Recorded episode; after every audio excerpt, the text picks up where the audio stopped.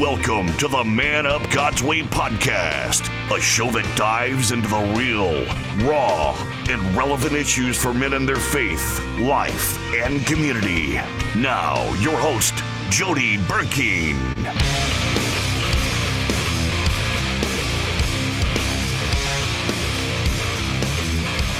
And here we are again on another Monday night. My name is Jody Burkeen. I am the founder of Man Up God's Way and your host for the Man Up Monday podcast. We want to welcome you and we ask that if you will take a moment just to share this feed with everybody on your social media, we would love that. Um, we would want everybody to uh, hear this podcast tonight and all the other ones. This is episode 31 for 2022, and we're really excited about that. I've got uh, some guests here. I've got my host, uh, both my hosts here today, and uh, we'll introduce our guest here in just a minute. And uh, again, excited that you're here. Real quick, we just want you to um, know that how we pay for this podcast is through our manupmerch.com. Uh, we have cool T-shirts like this really cool T-shirt that I have here. It says "Man Up or Shut Up." Um, and I'll explain that a little later. But this is one of my favorite shirts. I like to wear it. It always try. It almost gets me in fights uh, when I walk down the street because I have guys look at me twice uh, when I've got it on. Also, we've got our Man Up Coffee Blend. Okay, again, manupmerch.com will get you there to help us pay for this podcast.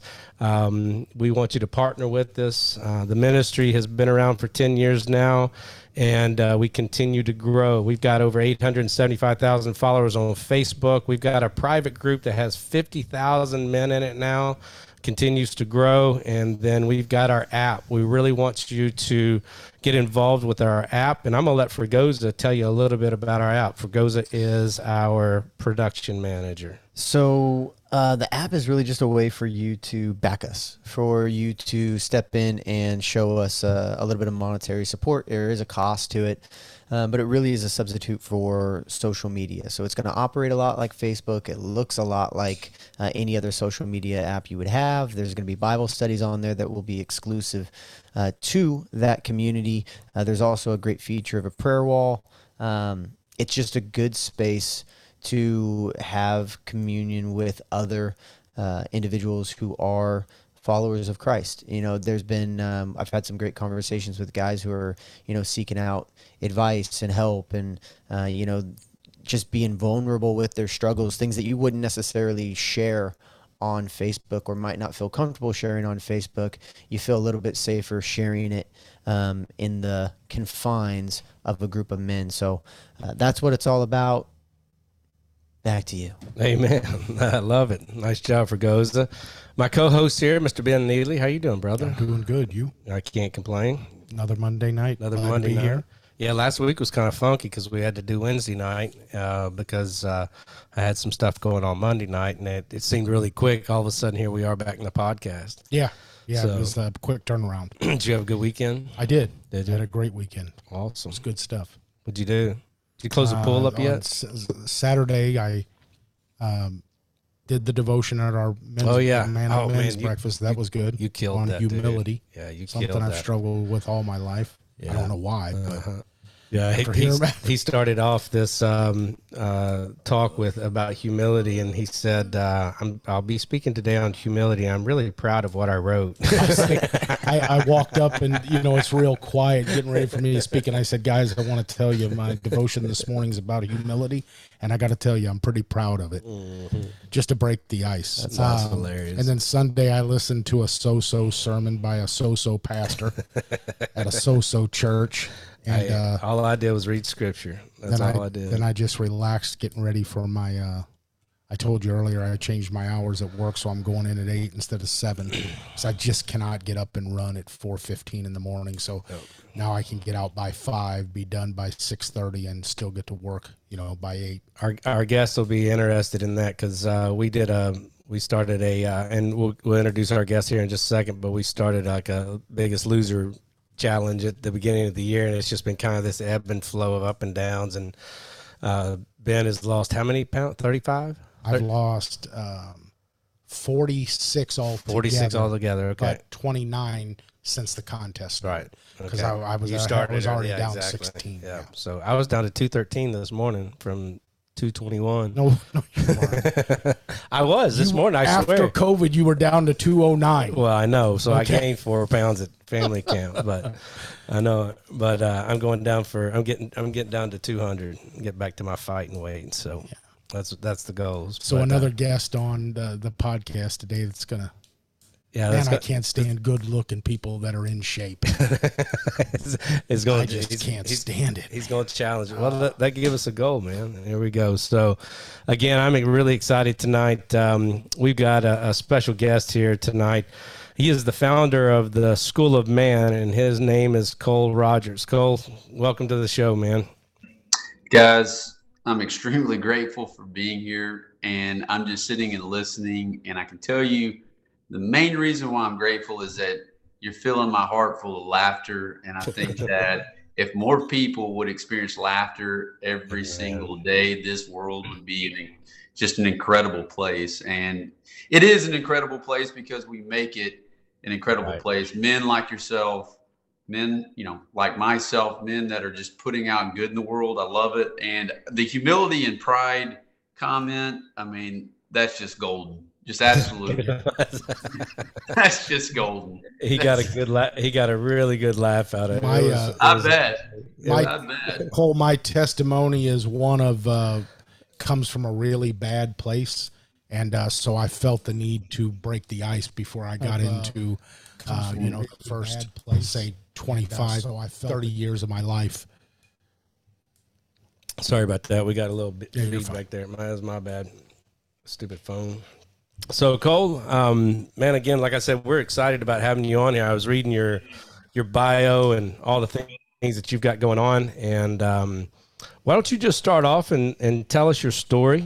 Um, Sure. you know your testimony, um, how you got to where you are today, uh, how School of Man started, and what prompted you to to start it. And uh, you can start as far back as you want, or um, however you want. I always tell men as I'm discipling them to have a two minute, a ten minute, and a forty five minute version of their testimony. Absolutely. Absolutely. And this is, and I appreciate, appreciate the opportunity to honestly dive into it because every time I tell my story, just like anybody that's listening, Mhm. just like you men that are there, your pain is converted into your promise.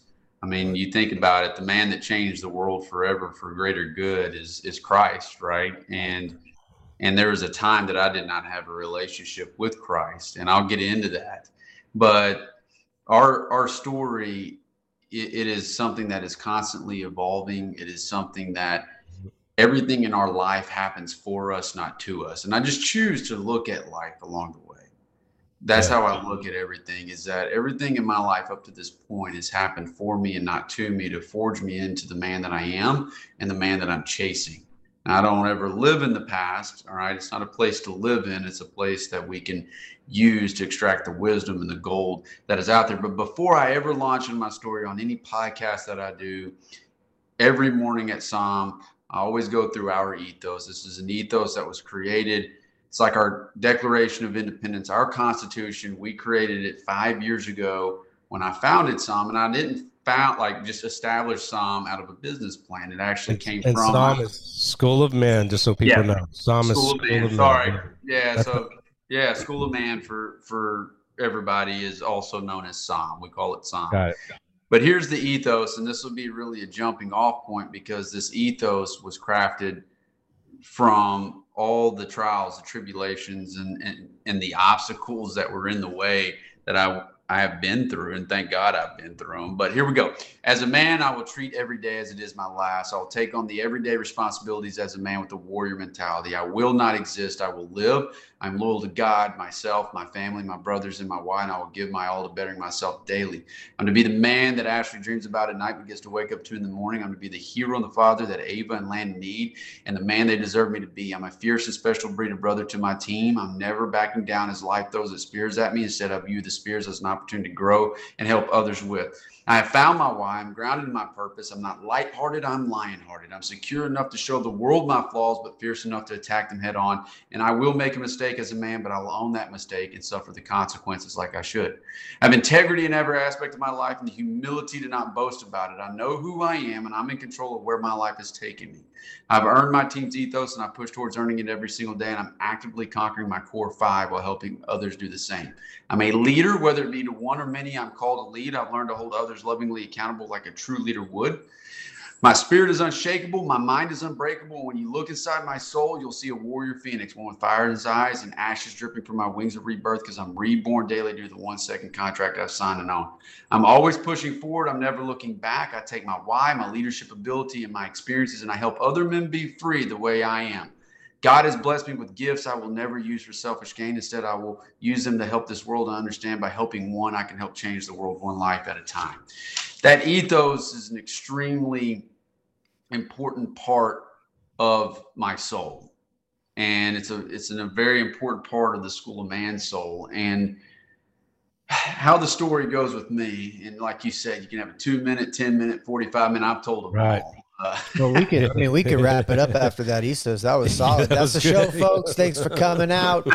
Uh, that's all we got for you today. Yeah. Ponder on that. That, that, and that is deep. I like I that. That's it. good. Yeah, and that's and but you know what, man, you guys, so many men do not have an ethos. Right. They just do not have anything that they they don't have anything they stand for or a shoreline. And that was it's not like I just woke up one day and I just said, Hey, I'm just gonna write this ethos. Right. Absolutely not. Every time I said every day that I go into prayer, I say that to myself. And every day in front of the men at headquarters at School of Man, it is I say it in front of them or one of my teachers does, etc. But here's how it got here's here's how it really got its life, if you will. My wife and I have been married for close to 11 years. Actually, God knew what He was doing when He when I found her on eHarmony. It's funny how God works. Yep. so I met her on eHarmony, and uh, it was it was uh, back when eHarmony was first kind of getting its its thing going, and I was like, Right. I really, you know, I really don't want to do this, but I'm going to do it because I want to date. But I was living in Raleigh, Durham, North Carolina, working 70 hours a week, and just like, hey, I'm tired of being in the bars, and I just want to actually have a conversation. So I go on eHarmony and talk about humility. I put my a picture of myself with two girls on it. Well, I didn't realize it. I just thought that, hey, you know, I look good in it, so I'm going to be able to attract the, the two girls were my sister and my cousin, and we were at a party that I took a picture of. But Yeah, my great. lack of humility only looked at like, hey man, this is I look really good in this picture. Well, anyway, long and the short on that end is that Ashley ended up going on a date. Well, the one of the guys I was working with in Raleigh, North Carolina, actually knew her really well. Well, so I it was weird how that worked. It's like, okay, I'm going on this date with this girl by the name of Ashley Right. Walker, and he's like, Ashley Walker. His name's Josh, and she, he goes, I know Ashley Walker. And it was like, oh my God, such a small world. I should have just asked you, brother, just to hook me up instead of me going on eHarmony. That's crazy. That is real crazy. But um, but that's where the relationship formed. And I always told myself if I was to bring a girl across, like back home, because I'm from Central Arkansas, and I'd moved off to Nashville, Tennessee, and into Raleigh, Durham, that if I were to bring a girl home, that it would be the one. She would be the one because uh, I'm doing this one time. And if I'm going to introduce her to my mother and my grandmother, she'll be the one. And yeah. that's- and, and that's just, you know, that's just the way my mind works and operates. And sure enough, she was the one. What she didn't know were, were the shadow sides that I brought into our relationship. Mhm. And I was 27, 28. And when I left Conway, Arkansas, Central Arkansas, all I cared about were really three things that we as men have been taught to benchmark ourselves on since boys sex, money, and athletics. Those were the three things that I really cared about. And at 18, I was saving myself for marriage, but I ended up losing my virginity to my girlfriend at the time. And she felt guilty. I felt guilty. Well, she held it over my head. And at the end of the day, it created this scar, and I put a callus on my heart. Oh man. S- And you know, it, it I remember vividly we would always get a Christmas tree, a real Christmas tree. We still do. My mom loves real Christmas tree. And I was sitting in my 94 short bed Chevy with my father, and he and I never really had the talk or a conversation. I just saw my cousin get his girlfriend pregnant, and I didn't want to follow suit. So saving myself was something that was very special, even with locker room talk going on. Because I was Mhm. big into sports in the in the school, in the high school, etc. But I just sat there and for the first time broke down and cried, like almost snot bubbles coming out of my nose. It was a very, it was a one of the very first times that I remember being ultraly vulnerable, like just Mhm. 100% pure like when I was a child, meaning like 100% pure liberation. I needed to get off my chest. My dad was there to console me and love me. He didn't grow up with a father, so he did the best he could. All he knew, and, and, and he's my hero to this day, was to work. That's basically what he knew. Right. Uh, he never missed a ball game, but that's what he knew. So he consoled me. He loved on me. Uh, the you know sophomore year of my high school, uh, my high school career, I was bullied. Got the crap kicked out of me on the bus, starting point guard type of deal, and and, and that was another vulnerable moment for me. So all these calluses started developing around my heart in regards to relationships. I go to Nashville, I get a job, and it's in a sales role. All I knew was like, hey, I'm not going to have another girlfriend. I'm going to stay single. I will not let anybody get close Right. to me. And this is me getting further and further away from God and Christ. And in college, that's when Adderall was introduced to my world. And Adderall was used really to cram for tests the night before in the library, then was used at parties. And I brought that habit with me right. and un, and not thinking anything of it because you become your proximity. You become who you surround Right. yourself, which we've all heard. Your network equals your net worth. Well, over the course of six years, that Adderall turned into cocaine from time to time, and I embodied the mantra, the ethos of, hey, if you you hang out with the owls at night, you soar with the eagles in the morning, and I could produce with the best of them sell with the best of them, number one producer, number one sales rep. Money started to come in. It was, you know, it was one of those things that I had to humble myself more than once and just so I would stay grounded. And I would never keep a relationship for more than 90 days. So when I met Ashley, it, she of course doesn't know any of that because we all like to put these masks on throughout our life as men, right? And you know, those were the masks that I was wearing. I was basically, you know, extreme alpha, still benchmarking my if we were having sex or intimacy, hey, things things were good. You know, I moved out of Raleigh to start a business in Central Arkansas. My income was cut in half, but you know what? I've got to grind. It's grind season, homie. She go, comes long distance with me, and eventually, though, we ended up getting married. Well, that that is when the wheels started to somewhat shake on the car. Yeah, when you're together a lot more than just uh, dating on Yeah. the weekends and stuff, all of a sudden you can't hide it anymore. Yeah, and when you don't have God or Christ in your Right. life, it, it becomes very evident. Right. So you know, it was, it was interesting the 90 day comment that he made because I always I always tell younger you know teenage girls the first 90 days you're meeting somebody's representative.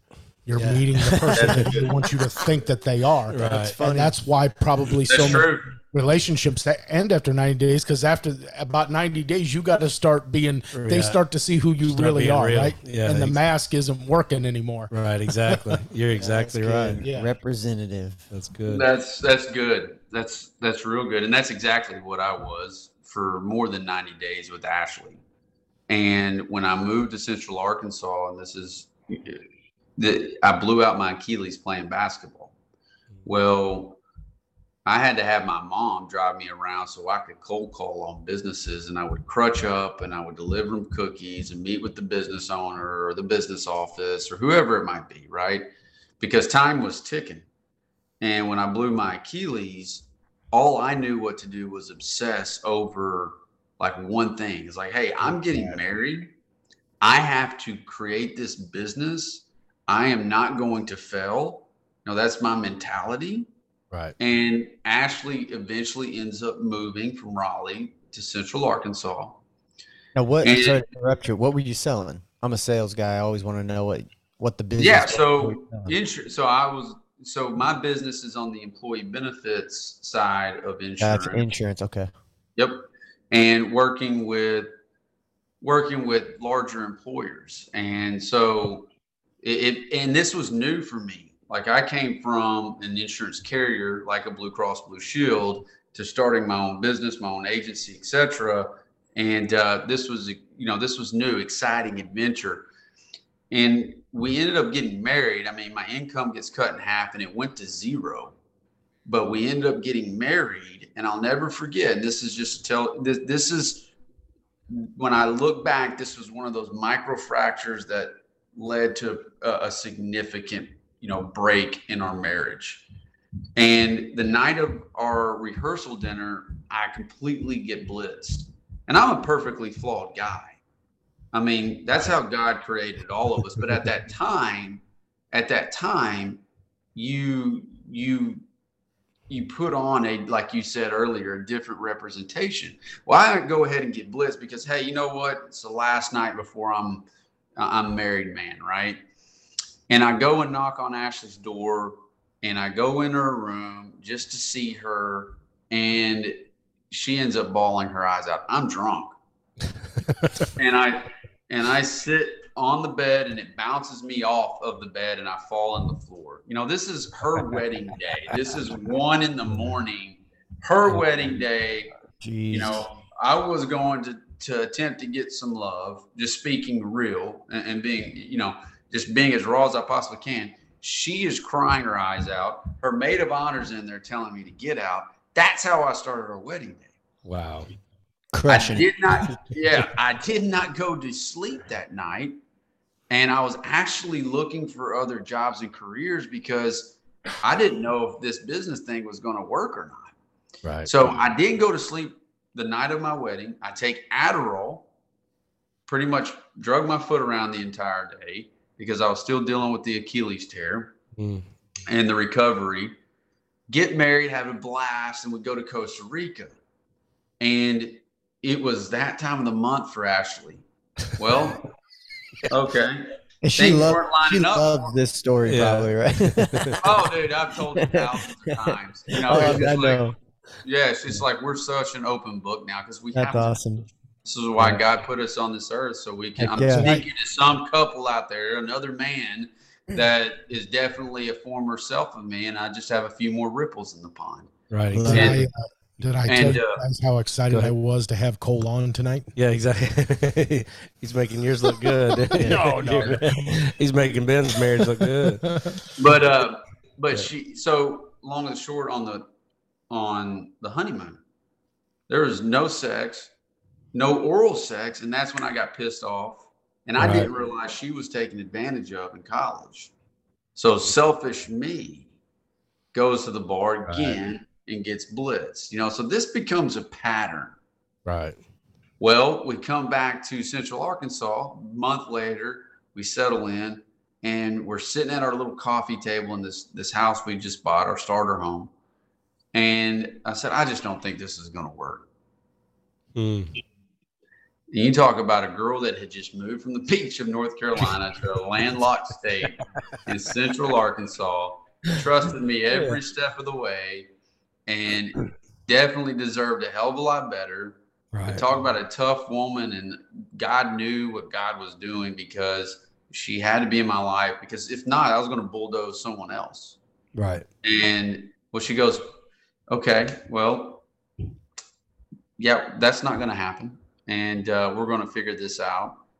A week later, she brings me a pregnancy test, and I'm drunk on Jack Daniels, and I throw the pregnancy test in the bushes because she was pregnant with a daughter because it wasn't at, it wasn't going to my plan.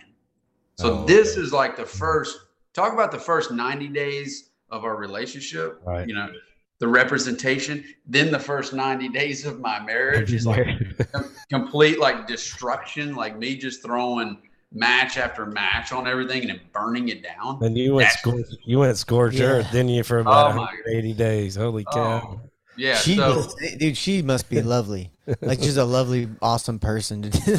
like, incredible, angelic. I mean, I literally throw it in the bush, walk off, don't talk to her the rest of the night. I mean, think about that, right? Now, and my, I don't ever shame, I don't ever shame myself. And I don't ever look back and say, well, damn it, I regret doing that. Would I do it again? Hell no. But um, the fact of the matter is, that's a part of what's helped me get to where I am today. And she's such a forgiving. That's what she taught me more than anything. The greatest thing that we can do is forgive outside of love thyself. That's what Christ has shown us. I mean, think about that. He died on the cross for us. I mean, he knew what he was, he knew his mission at the end of the day. But to speed it up, I mean, the first six years of my marriage, we uh we had two kids back to back. One of Ava Madison flatlined on the operating table. We almost lost Ashley. Landon was born 12 months later. Our marriage was a sexless marriage. We had no connection. Ships passing in the night. We were the family that showed up to church fighting, walked into church happy, walked out of church fighting. That was us. It was a mask. It was an Instagram filter. So, like when people ask me, Right. are you on social media a lot? I'm really not. I like to detox from technology a, a, a lot, uh, and that's just me personally, because uh, you know that first six years of my marriage, we lived the filter the entire time. Mm. I did more than she did, and it got really, really tiresome. I got so tired of seeing the man staring back at me in the mirror. I mean, goodness gracious, she was pregnant with Landon, and the business started picking up. And so, if the business was picking up and money was flowing in, everything was good. But you know what else I did is that I held the money bag over her head. Yeah. Like this is my money. This is not yours. I get to. It was pretty much not a free country in my house. And this is me being truly vulnerable with you guys, right? Right. I would rather go. I would rather go masturbate than pursue my wife. And then I'd wonder why my wife wouldn't want to make love. Right. You know what I mean? Like That's what that. I, I tell guys all the time. You know, you'll sit and watch pornography in the other room. Your wife's laying in the bedroom. All you have to do is pursue her instead Yeah. of trying so hard to hide this addiction and this. You know, um, and, and it ends up screwing your marriage up more than anything. Just like you said, if you're not pursuing her, the last thing she wants to do is is have sex. And Yeah. if, you're, if you're out doing what you're not supposed to be doing, you're going to end up becoming the minute man and screw Yep. everything up at that point in time. So Hundred percent. Yeah, hundred good. percent. And, Yeah. and you know, it was really the. I mean, man, uh, we were in Oxford, Mississippi, and I was doing cocaine off of a counter. Keep in mind, I'm a professional, successful guy. Check all the boxes. That's the problem. Check all the you know the box lifestyle. And she's pregnant with Landon in the next room, but yet I go out on on the town all night only to come back in for her to wake up to, me handing her a cup of coffee. That's, I mean, if there was one addiction that I had to that woman, it was white lying, and it finally caught up with me. And this is where I'll speed the story up for for the sake of time. no, you're good, buddy. Yeah, it was really that that fifth year when I finally broke. I finally internally started to break down, and I started really despising the man I was seeing in the mirror. I was not there for my kids. I was absent father even when I was present. I was killing myself in my work, even though money was flowing in.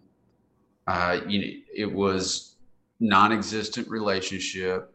My health, my health set, yeah, it was about vanity and working out about how you know really how I looked more than how I felt and how I performed. That's just where I was at that time in my life. And if you want a radical change, you got to do something radically different. Right. And I and I love the quote by I think it's George Bernard Shaw who says the reasonable man adapts to the world, the unreasonable man makes the world adapt to him.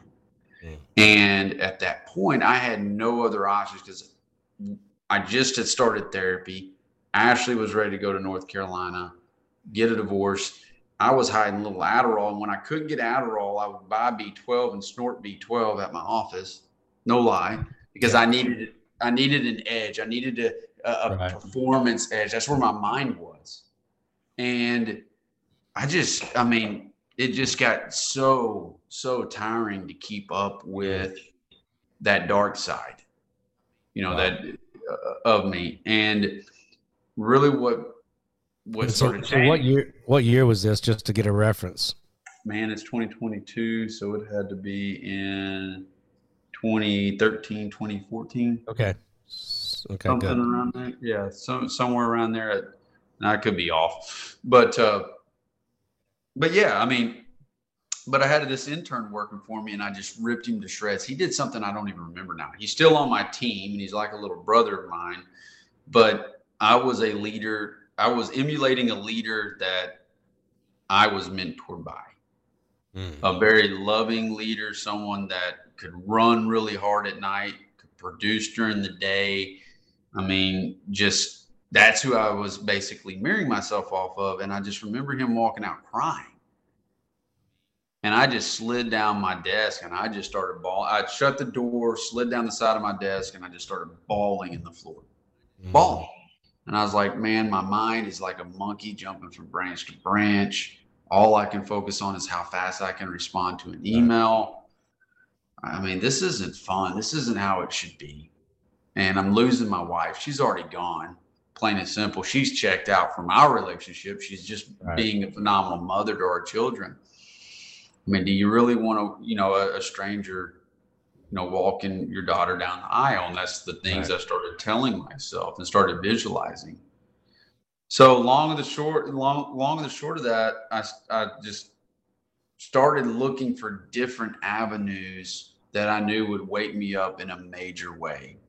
And I linked up with some SEALs on the West Coast. And when I linked up with them, I went out for a camp. And I'll never forget running my first mile. And it was something radical for me at the time mm-hmm. because mm-hmm. as a central Arkansas boy, meditating, visualization, I grew up traditional Catholic. So, you know, some of this stuff was foreign to me right. per se. And and it was really testing uh, some of my worldviews, but it felt so damn good to start releasing some of this weight I had been carrying around that I'd placed on myself. Right. And I'll never forget running that first mile after, and I hadn't ran a mile since my Achilles tear. And I remember a SEAL being right beside me on, on one side, and my mentor now, who I can call night or day, on my left side, Brandon. And I just remember running that mile as like the most liberating experience that I'd ever felt because I had overcome a, a, a major hurdle in my mind and it right. felt so freeing to my heart. And I remember getting on the beach and they made us hold a four minute plank and I've held hours of them now. Right. But that four minute plank, the fire I felt in my belly, the fire I felt in my soul, and then jumping in the Pacific, it was it was a reinvention for me at that point. I remember flying back from San Diego saying, I'm going back and I want more. And, but right now I have to focus on me. And that's really where I went all in on my therapy. At this point, there was still no God, no Christ, no studying, no reconnecting there. God for me was tapping into a higher power for myself, you know, understanding why I was created, working through the soul side of my life the soul set, if you will. And so I made a point. I was like, you know what? I I'm done with all this crap. I'm done with it. I'm burning the boat. And but there was one thing that I, I was not done with, and that was white lying, and it eventually caught up with me. Fast forward two years. So Ashley and I get better. I'm meditating. I'm journaling. I'm waking up at zero dark 30, which is something I've always done, but I was just not as intentional with my time and my energy. Right. Energy is influence at the end of the day. So I started getting those in alignment and I started saying, you know what, I'm going to let go. I'm going to I'm going to detach, and that was one of the greatest gifts that I've learned and given myself is to detach and learn the art of fulfillment versus achievement and understanding how all that worked together. And I firmly believe you have to love thyself to love the world. And when I say that, it's not in the narcissistic way, but God created you for a reason. And I started figuring that out. I started really liking what was staring back at me. I started loving that Ashley, and I started reciprocating without expecting anything in return with her. It's kind of like a death by a thousand paper cuts in reverse. You know what I mean? In, in the relationship. Well, we always I always teach my men um, that you need to outserve your wife that's a phenomenal way to say it. That's you, you learn to outserve. That way you're not always expecting something in return. That's the ultimate that's what God created us to do is serve, not to be mm-hmm. served. You know, we are to be last, not first. And that's all in your marriage. And that's why men were created stronger. We were created, you know, to be that that spiritual head of the household that allows us to go in and be sacrificial you know, the yeah. Ephesians 5 says, Love your wife as Christ loved the church. So, how do we love? How did Christ love the church? Well, he sacrificed himself for it. So, that's what we have to do as well. We have to sacrifice for our wives and our children, even though we may want to go sit on the couch or the La-Z-Boy or plop on, you know, go to what go to Xbox or you know go zone out. We're to be there to serve um, our families. Yeah, when you when you um, when you find out how much God truly loves you, you mm-hmm. find that out through loving others. Yeah, totally. Yeah. Not through it's not, not yeah. through how much God loves you. Mm-hmm. God says you love because I first loved you. Right. And so like with my grandkids, my my my three grandkids, 8, 5 and 4 is when I finally realized in life how much God loves me and it's because of how I look at them, how much I love them, how much I want good for them, how much I want to protect them. And that's where I realized how much God loves me was how much I love them. That's good. That's powerful. Yeah. That's good. powerful. All right. Sorry to cut you off there. No, I mean, Continue. this is about, hey, guys, this is for me every time I get the opportunity.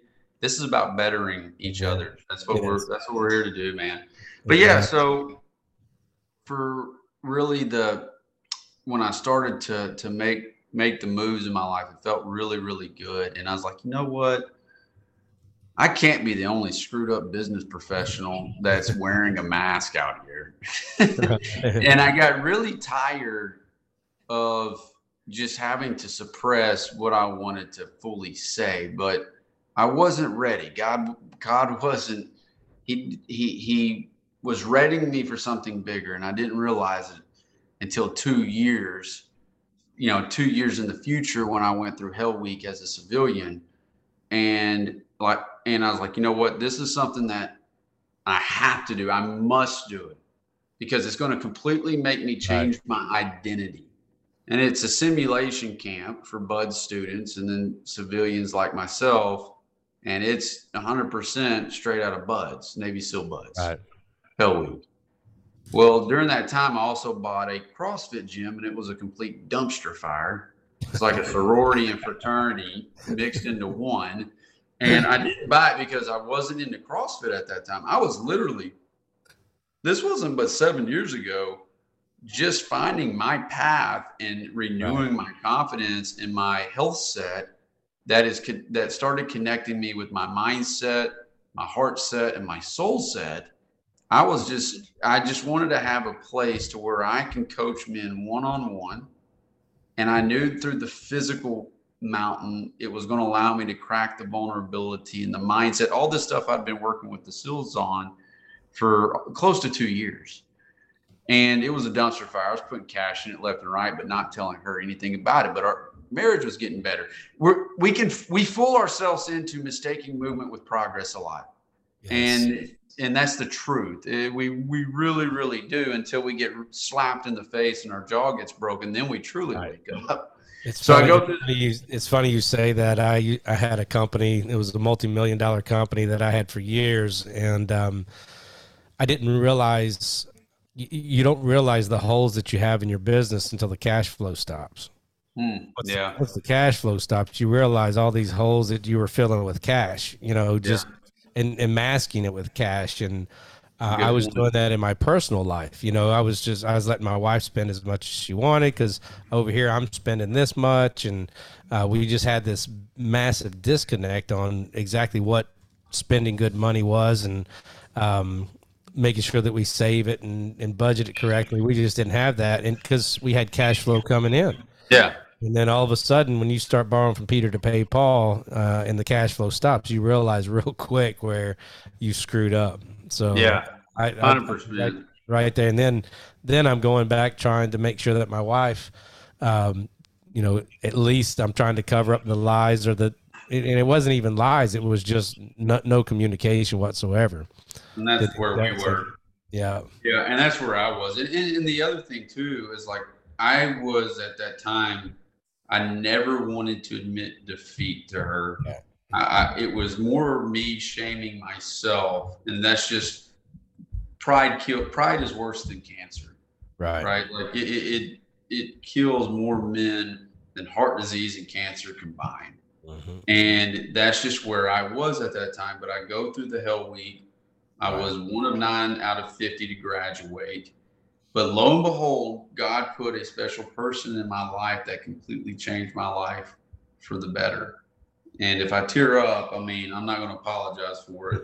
if I tear up, this this is five years ago, well, six years ago now, that this man changed my life, and he's immortal. You know, that's the, the that's the thing. We should all want to chase immortality based upon the good that we put out in this world as men.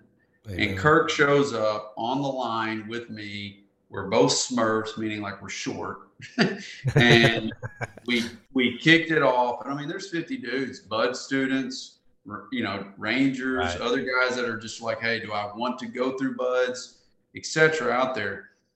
And I mean, right out the gate, it's just game time. And that's what I love. That's and that's what I craved and hunger for, even to this day. And right. the pressure was on. I wasn't going to go back home with my tail tucked in between my legs. I wasn't going to quit. And one guy after another started dropping, but there was Kirk and myself the entire time, linked arm in arm, basically competing against each other in the most healthiest ways, not comparing one thing. We were in it to we were in it to win it together, right? Right. And over the course of 60 hours, it just dwindled down to me, him, and our seven other teammates. And he and I just got so close of just getting to know each other's family. You, you, know, if he was if he was taking a leak, I was right there beside him. I mean, right. you weren't going anywhere without that swim buddy. Right. And I'll never forget they broke us up into two teams, which is natural. And it was the night ruck, and you don't sleep. I mean, it's hundred percent just straight up. I mean, it's a beatdown.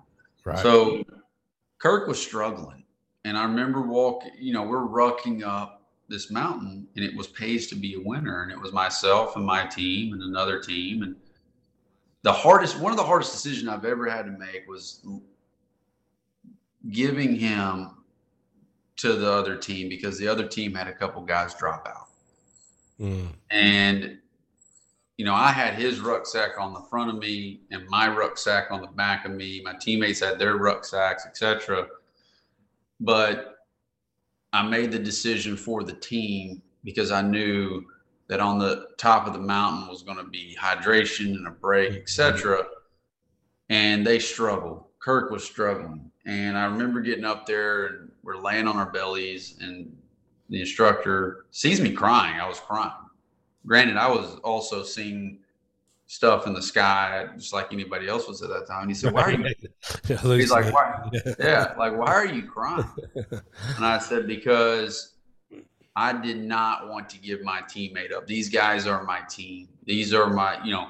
These are my boys. Like this is how we make it, you know. And guys, everybody that's listening to this, shield to shield, shoulder to shoulder is another ethos of mine.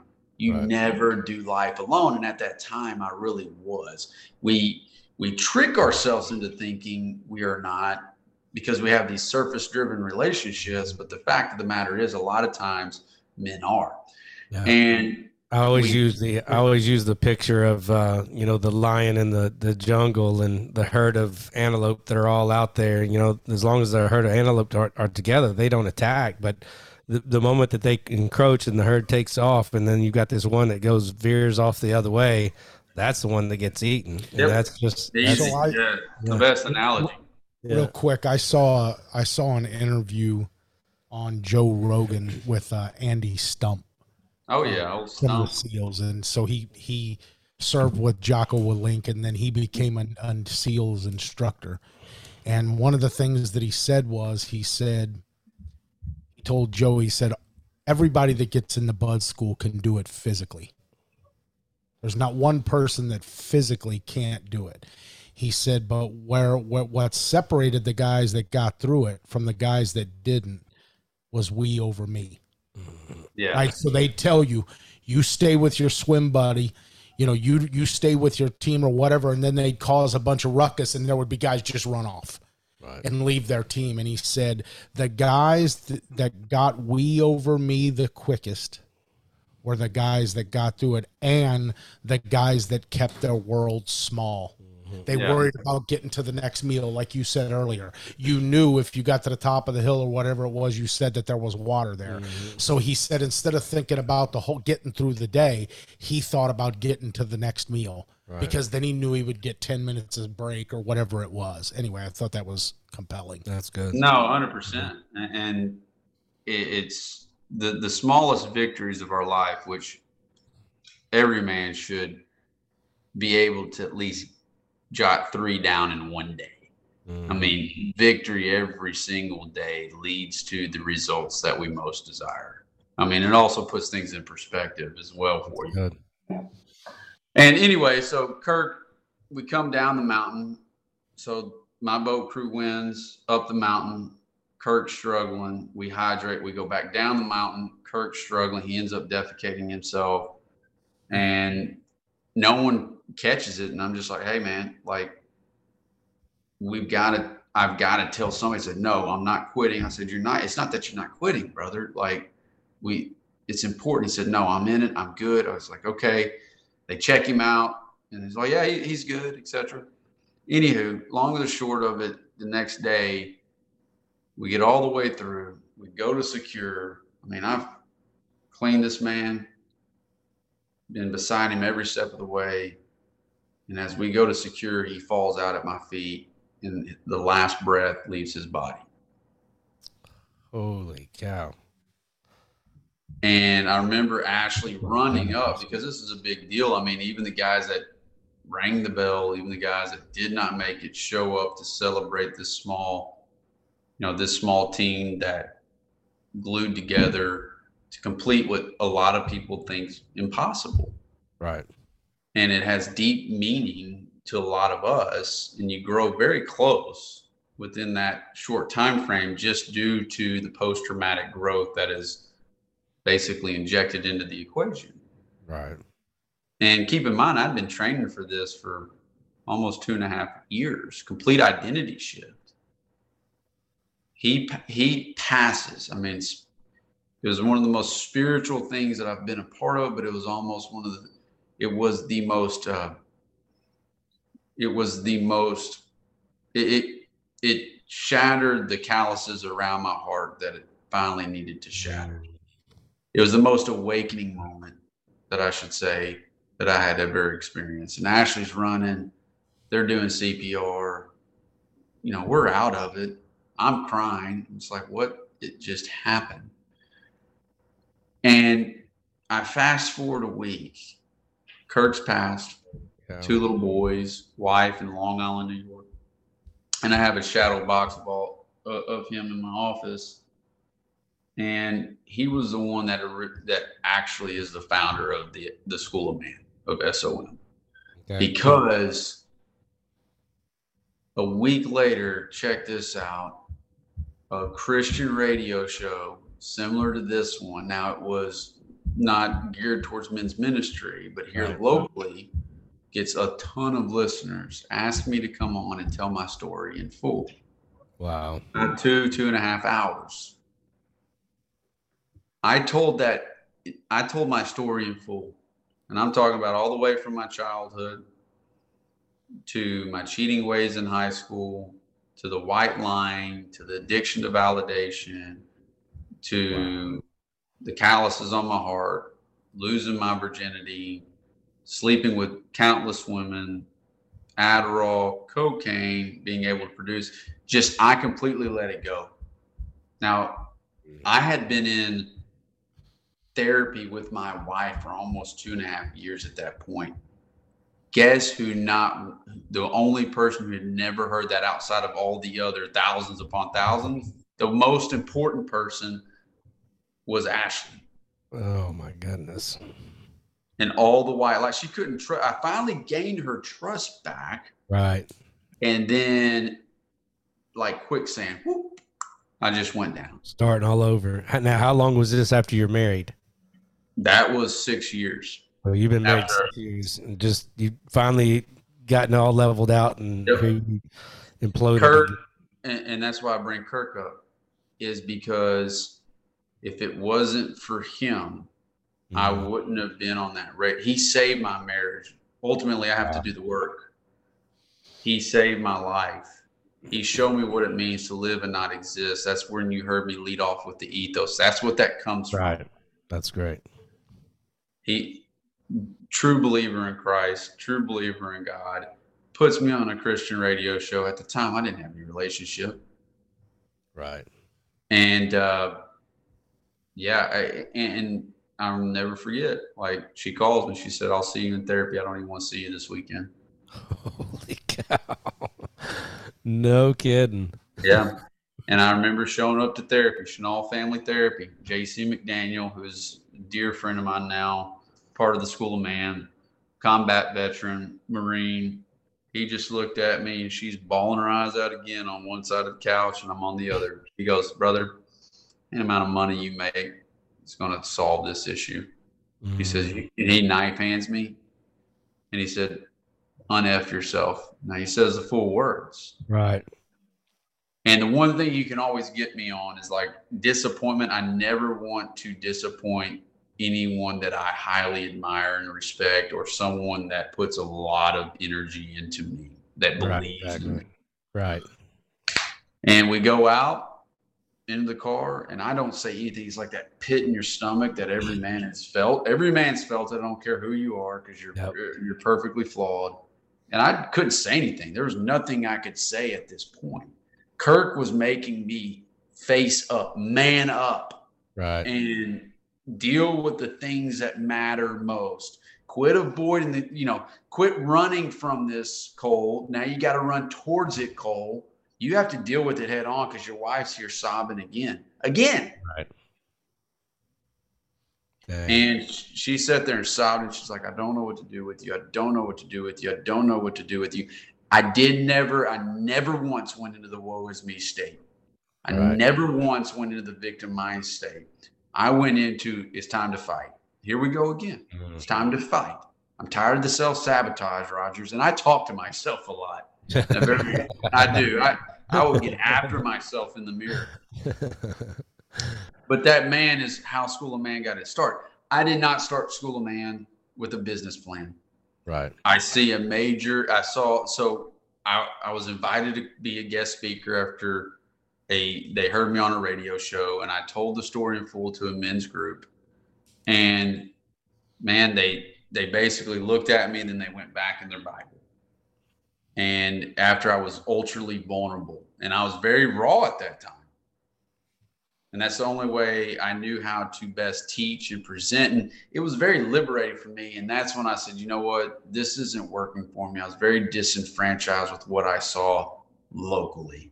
Right. No real change, no results. And so I set out on a quest. It wasn't even called school, man. I had to I had to heal myself. I had to create my own reality, if you will. Right. And through that CrossFit gym of all things, there's one man that I knew would go toe to toe with me and would buy into my training and would buy into how I would train, go back to my white belt ways, go back to, you know, the breathing, which I never left. the journaling, but now we're going to focus on things that matter most. Now we're going to train like God created us to train. Now we're going to be ultraly vulnerable, right? We're nothing's off the table. I'm tired of it. I'm tired of all of it. It's go time, baby. It's go time. And all of a sudden, organically, guys just started showing up. Praise God. That's awesome. And it's it's the craziest thing. So and this this was when? When was this? 2000? Five years ago. Okay, so five years. Was, okay. Yes, it was 2017. Okay. 2016, 2017. And I said, you know what? And I would always push back on Christ. I would always push back on God. But you know, I could go train for for four hours. I could hold an hour plane. We could do right. log PT.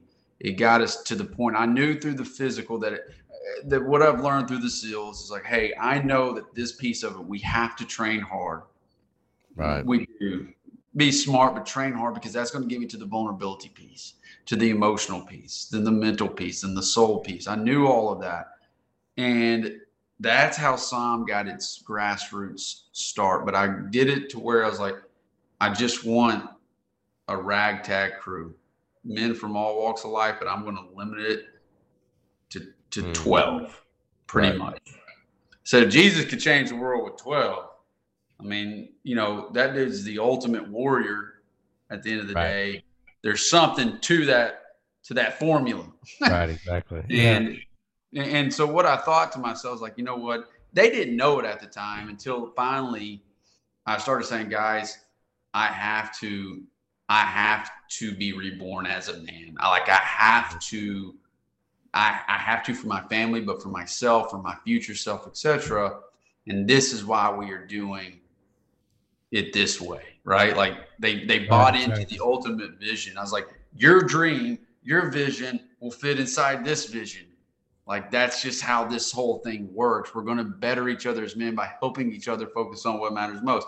And lo and behold, everything started getting better because I was I recruited the most highest caliber men or the most highest caliber men showed up in my life on showed me how to be a father, how to be a husband. They didn't have to say anything. I just needed to be around them and it was very magical one of those magical moments when and in, in school of man when you go through our brotherhood class you have big missions that are that are that are accompanied with what we call an alpha box that right.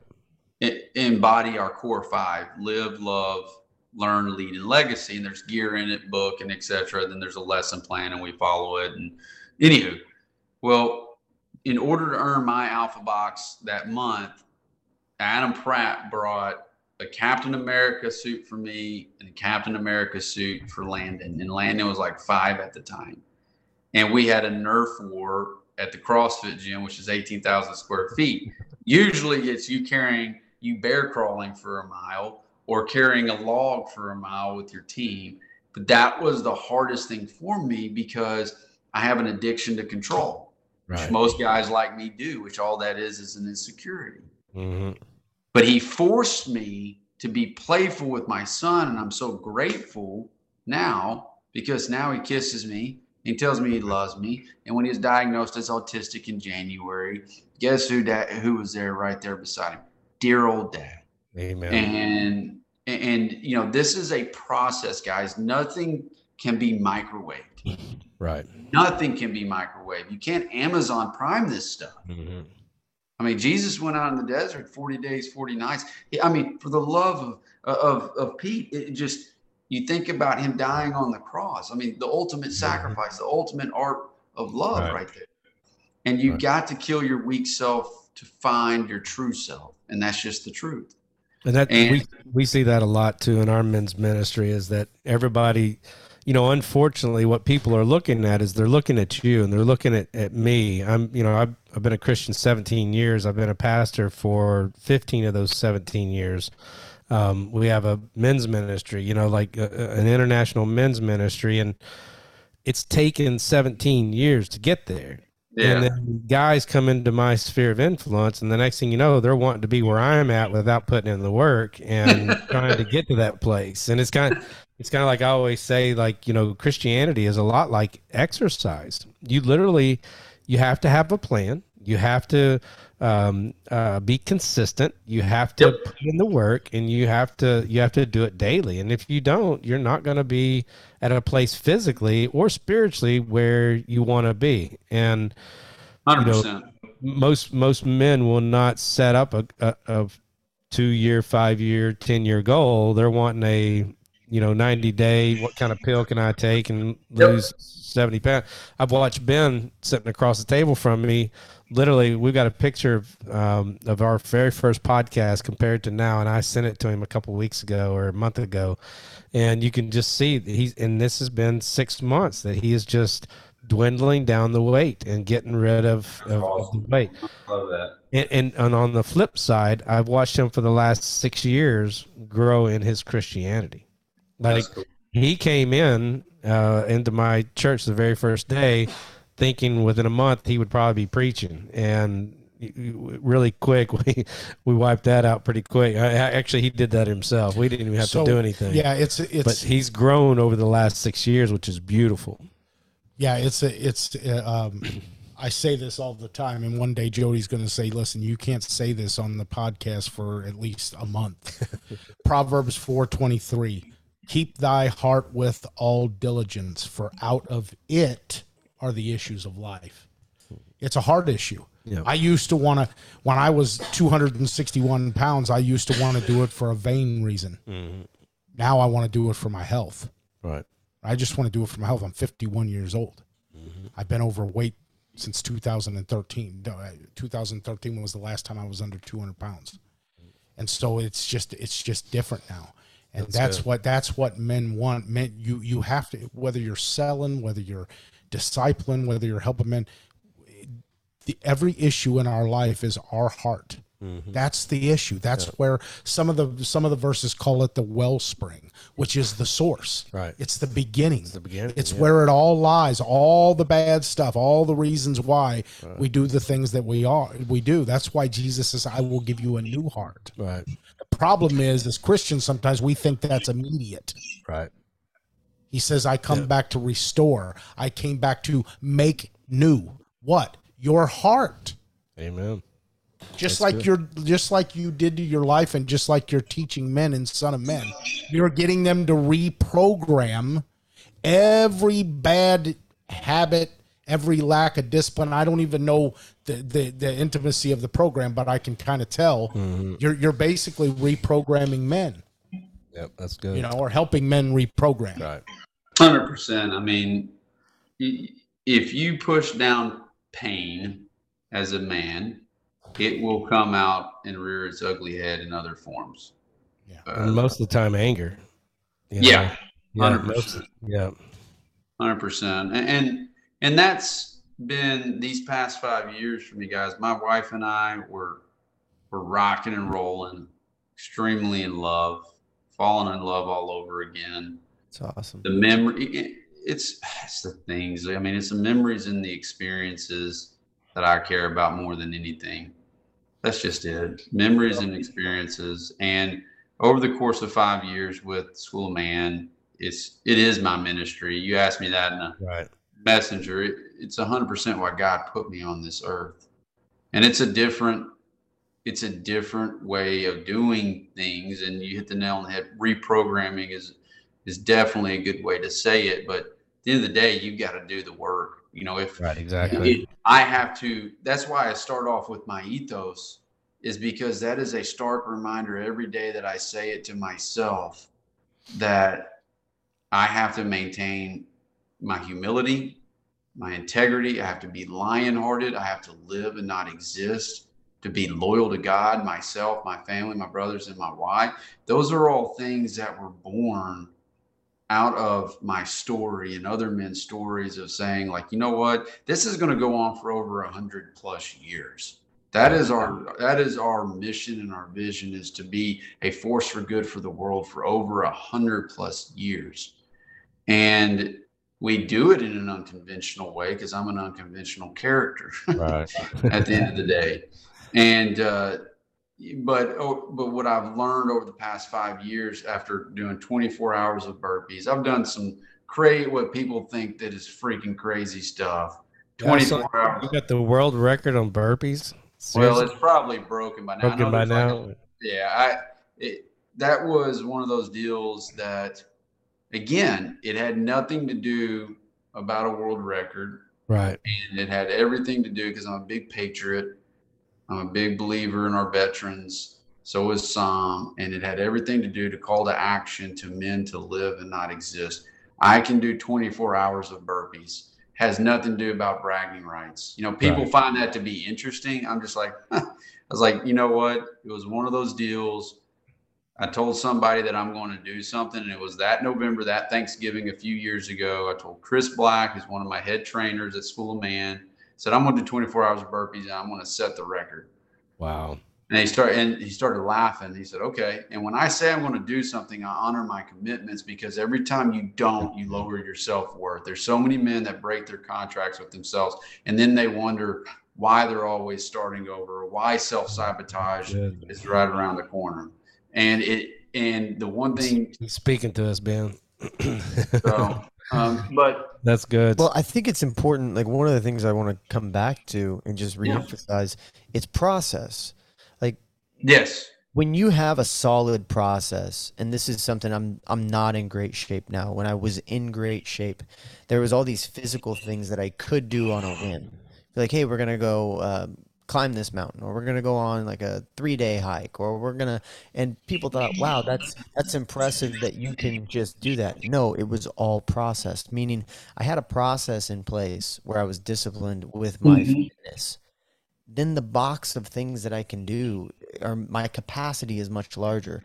Our spiritual process is no different. If my if I'm in prayer every day, if I'm reading my Bible every day, um, if I'm focused on those things that have exponential growth tied to them, my capacity for growth, ministry, and what I'm able to do are higher. Not because I'm extra special, it's just because I can I can do that because my process is solid and the process is the purpose meaning you know we're not here to be perfectly complete we're here to be a part of that process a part to grow closer to Christ to and I think that translates over into um, your personal life as well not just your spiritual but it's just the process It's all yeah, it's Subscribe to all phases. Yeah, it's all phases. And I see on Friday at headquarters, I had uh, we have a football field right behind us, and I had the group there, big group, and I said, "What do you see behind me?" And of course, guys said, "What's a football field? It's football season's coming up." I said, "No."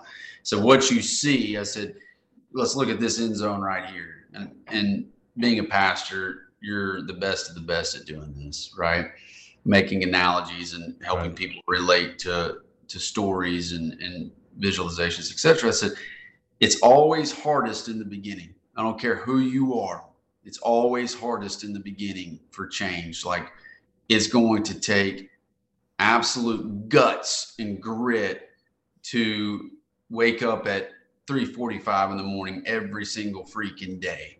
It's going to take guts and grit to go back into the therapist office and write in your journal. Said that's the hard. I said, but you see in the middle here, 10, 20, 30, 40, we see all the I said that right there is the field of dreams. It could also be the field of crap. And what I also say and I see a lot of times is guys are so in love with their former self that they're not willing to run through the field of crap or what I like to call the field of dreams that they just will go right back to the beginning. But if you make it and when you do make it on the other side because that is the process, you finish to begin. That is gorgeous. That is exactly where most of us want, but if, but 1% only actually get there because what I find, guys, more than anything, and it was really easy for me in the beginning too, is to fall back in love with my former self because that's the easy button. Right. He sneaks back in every single chance he can get. And over five years, six years that I've I have just embraced this this mindset, this mantra. It is the process that refines us. Kirk's mm-hmm. Kirk nickname is the metal forger. It's on all of our insignias. You earn our Phoenix and SOM. It takes up to three years to really do that. That stands for rebirth. It's a body of work. But in the Phoenix is a sword into the flame on that insignia, and it stands for the metal forger. Life is the flame, and you're the sword. Well, how does the sword get tempered? It's through the hammer.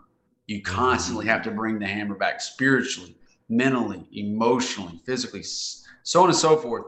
And that's how at it finally last year I earned my Phoenix after it was the fourth year that SOM had been established because I could look at my wife and say, I don't white lie to you anymore.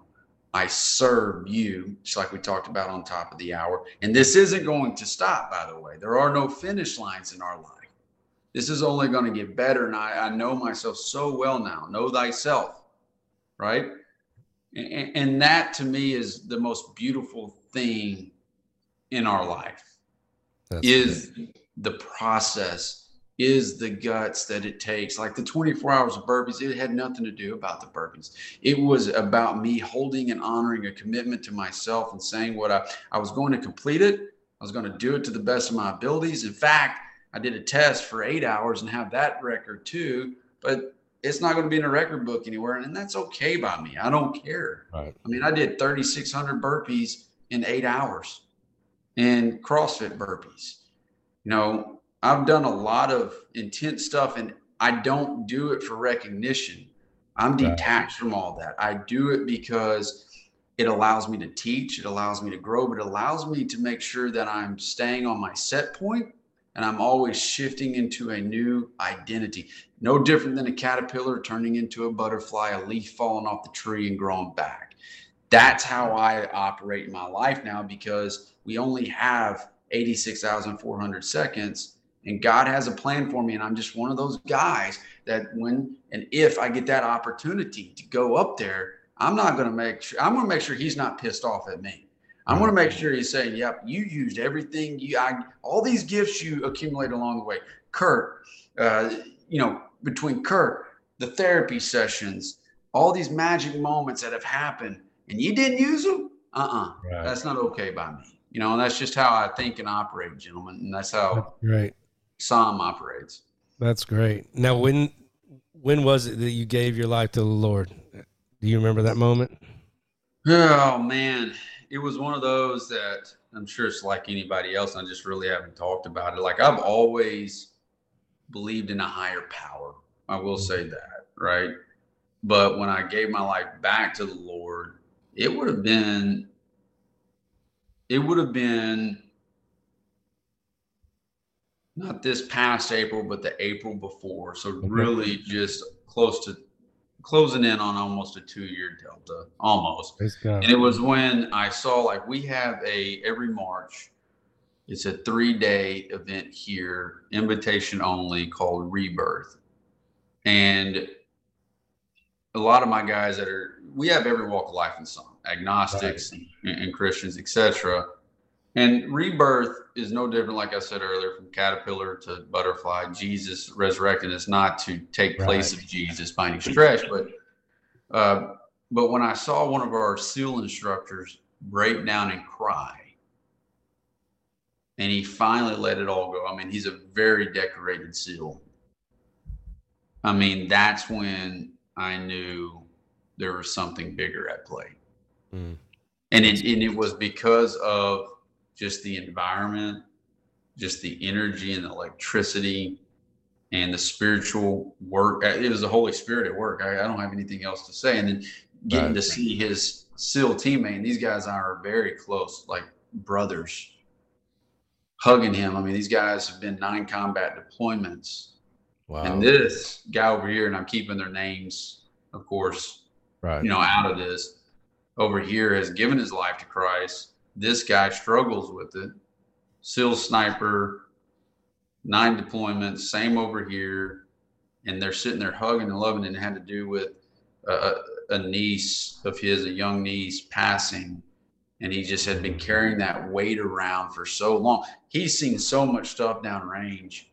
I mean, it's unreal. Right. That's something that he was carrying along because a guy in SOM had earned his Phoenix, my boy Travis May, and he had lost his son and he and and it almost tore apart their marriage. And he and you have to come and give your testimony in front of everybody families kids right. and everybody before you earn your phoenix. And you have to go through our series you got to go through the whole what we call the path in SOM. And then you go through a crucible 12 and a crucible 24 and a crucible 55 and then and only then by committee are you awarded your phoenix based upon your body of work that you've done the work and your wife says yeah hey he's a different man or we say yep like you that. are you yeah you are a different man meaning like you've actually worked on the things that matter most and mm-hmm. Travis tells that story, guys, and I watched both of them just bawl their eyes out. And that's when I knew at that time I was like, man, I can't keep. Again, I got to focus on what matters most. I can't keep running from this, and I got to run towards it. Praise God, that is awesome. It's it's crazy because you find, you said something there. What I do with uh, men in leadership in the church is before I allow them to step into leadership, I talk to their wife first. Um, yeah. In order to find out where they are, are they loving her like Christ loved the church? Are they reading their Bible? Are they washing her with the water of the Word? Are they, um, you know, raising their children to be godly in an ungodly world? And you know, when when a, a man is doing that at home, I can trust that he's going to do it here, um, you know, here at the church as well uh, or even in Man Up Ministries. You know, a lot of time with our Man Up God's Way ministry, like uh, we'll we'll take our guys to the best of our ability and train them, disciple them, and then you know give them the ability to speak and at our conferences and stuff like that, and you know just helping them grow outside of in a parachurch uh, organization outside of the church, which then will give them the ability to grow in the church. Uh, I like how you did that. You know, they they can pass on. Was it the 55 is that what you say would you what was yeah so it stands for so you go through like with school of man and that's where kind of taking it back. so, yeah what okay go ahead. Yeah. I was yeah, gonna say what explain explain to us what yeah so what i saw was is like okay what we're talking about right now is like there's no linear progression so like when when kirk passed it was like okay he passed and what's next like mm-hmm. where where is the linear progression like jujitsu for a man? And so when all the when these group of men showed up on my doorstep and we started building building this curriculum and lesson plan and I said, you know what? I did not know anybody before I showed up to the Hell Week simulation. Said, I need you guys. We're not gonna for, we're not gonna this will not be artificial brotherhood. You're not going to be running around calling yourself brother. You did not earn that term. Right. I'm an earned philosophy guy. I said, so we're going to train for 10 months and you're going to do a 55 hour crucible. It'll be the safest, yet most rewarding crucible for you guys in the world. I will run it, bring in instructors. It'll be just next level spiritual. And it was. And for 10 months, we built a curriculum and that was our first iteration of our curriculum and our lesson plan, focusing on the key tenets that we believe in SOM.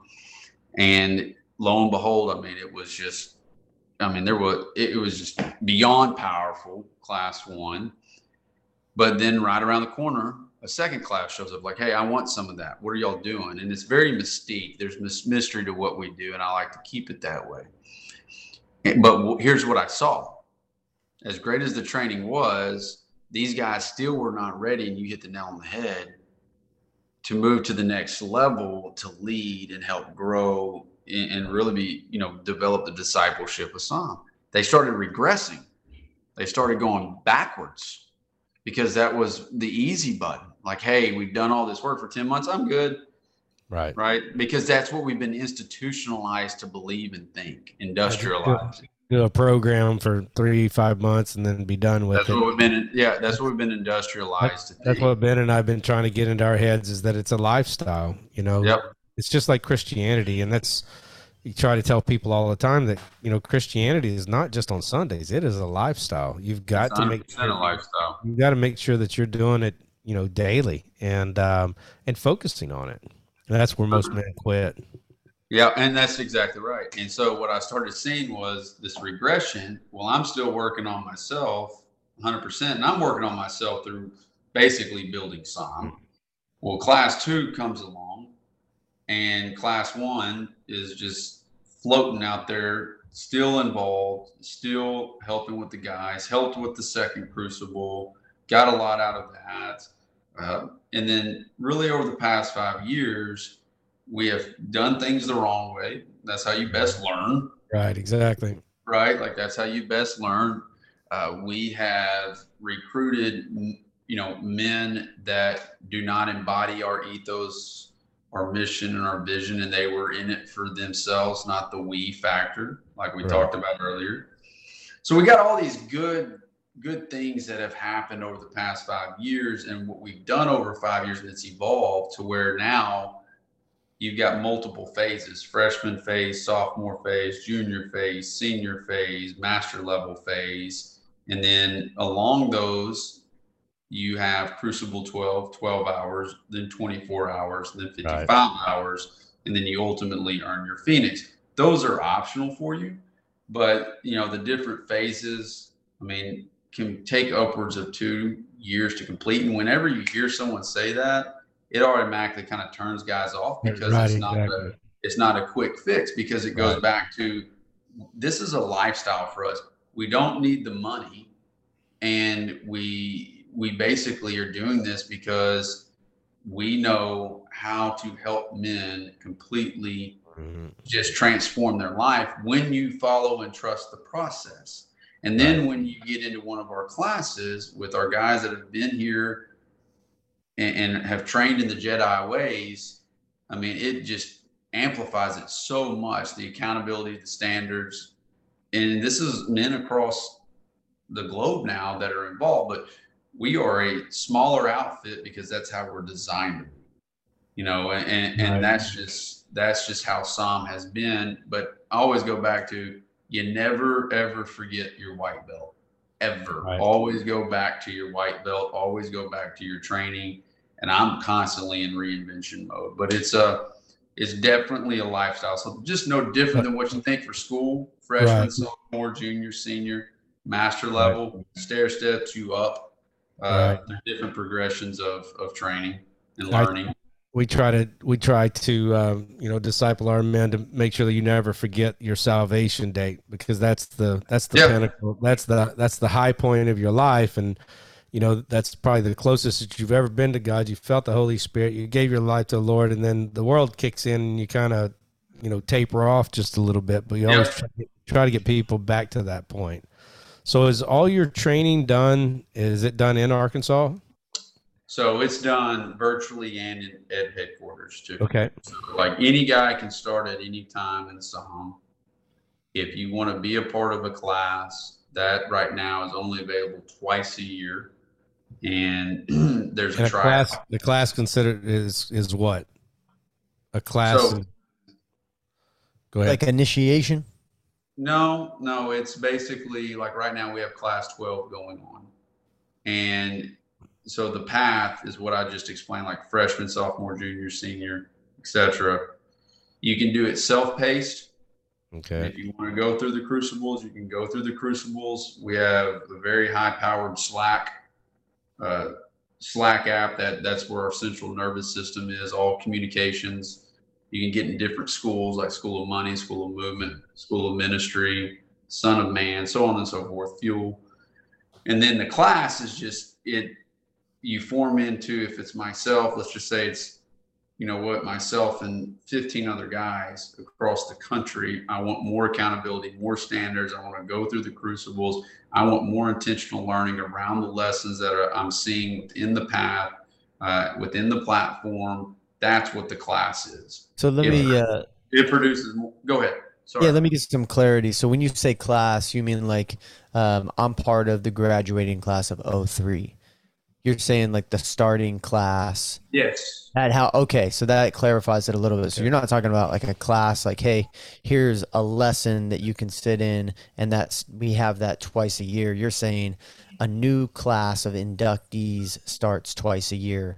Am I Correct. understanding that? Oh, okay. Yeah. I'm, I'm the- tracking with you now. Yeah, yeah. So it's it's very high touch. Uh, so and it goes on for the entire time that you are on the path, Right. and it just produce. I mean, it just simply simply put, it produces incredible results just because the guys that are there, that's what they want, and the instructors, you, you know, they know they've been down the path already Mhm. They are going to take you and walk alongside you because every man's path is different, but then forge you into an unstoppable, unbeatable team and create incredible brotherhood, vulnerability, you know, and get you ready for those crucibles if that's what you most desire. Does that So- make sense? Yeah, that does make sense. So you're going in the in this process. You're going through your five core. Yep. Um. Uh. What do you call it? Your five core. Yeah, the core five. So you have five. to go. Yeah. Exactly. Yeah. Yeah, so like right out the gate, like in freshman phase, you you go through the ethos. You have to unpack every paragraph. You got to make it your own. You got to develop your own standards. Right? They're not. SOM doesn't produce Teslas. You are SOM. Right. You know, you go through it- self-awareness and self-expansion and capitalization. So there's three different lessons for that. On Right. top of the, the PT requirements, we're big. We're big in the physical aspect of things. Um, you have to pass specific benchmarks in the class um, in order to continue to progress. Each month, you have a monthly mission with your class to help you go, grow closer and have some post-traumatic growth built into it. So, and it stair steps you along. And then crucibles come every May and every October, and Right. those are just absolute powerhouse. Powerhouse. So those are on site. Is that right? The crucibles. They are. Yeah. Okay. Yeah. So we have guys that come in from all across the country for that. Okay. That is cool. That is really cool. So so the the School of Men, um, I was looking at the website earlier. Um, You've got the School of Men, and, and what other program? Do you have other programs that go along with that? We do. So under Okay. the so it's under construction right now. So it's, you're Okay. about to see a revamp. But under the Got School it. of Man, you have multiple schools: School of Movement, School of Money, Right. School of Mindset, School of Mastery. You have Son of Man. So that's our Christian portion of the School Right. of Man. Got it. Right. Yep. And then you got Fuel, which is a separate program. Freedom Unlocked equals lasting change. That's our, we got a class going in it right now that's ar- around nutrition, sleep, recovery, and just performing like Tom Brady. You want to get younger while everybody else gets older. So that's an eight week program there. But, and then we've got our new platform coming out called the 1% Man Project. And uh, that launches January of 2023. So all that, and School of Marriage too. But yeah, so that all falls under the umbrella of School of Man. And once you get involved, you get access to, you know, Oh, I love it. Right. yeah, That is cool. So, are you doing business coaching as well through this? we are. Yep. So it's, you know, we're seeing more men and you see it too. So that's what the 1% Man Project is. There are so many men that are killing themselves in their business. Right. absolutely selling their souls. And if you sell your soul to the business, it, it's it costs a pretty penny to get it back. I know firsthand. And um, you know, Christ is at the center of those discussions, but it, it's a lot of guys in SOM are alphas. Not a lot. Majority are, are alphas. Majority own their own business or in a high production role, and it's really easy to get caught up and I'm just talking to the guys that are listening right now. It's really easy to get caught up with the happy hour. It's really easy to get caught up with the multiple dinners, and you know, Right. just it, it it. That's why we have launched the One Percent Man Project because there is a way to go about living an abundant lifestyle without having to give your soul for it. And uh, but yeah, so we do quite a bit of business coaching. That's awesome, man. Well, it's interesting that you you know you mentioned the you know the later nights, the dinners, and all the above. Um, you know, I've, I've worked in the corporate world for a while. If you want, you'll find what you want to find. Hundred percent. You can you can get stuck in that real quick. Oh, you know, come on, we're just gonna have one more drink, or come on, we want to go check this out, or let's go hit the tables one more time, and all the above. Yep. Uh, a great trick for that, you know, if you're looking for a quick fix, um, is you know before the night even starts, find the people who work out. Yep. who's in the gym in the morning? Oh, cool. I'm gonna sit at your guys' table tonight. All right, cool. You know, and then like I think you mentioned it when we started. Your network is your net worth. Like that, the people you hang around. That's gonna. It's all. I mean, you're fine. Like I, loving it. Yeah, yeah. So like, I had an email come my way, and this is just stuff that again, you want to be the guy that that floats, right? Like the guy that walks in and he leaves the room better than he found it. Everybody knows that guy.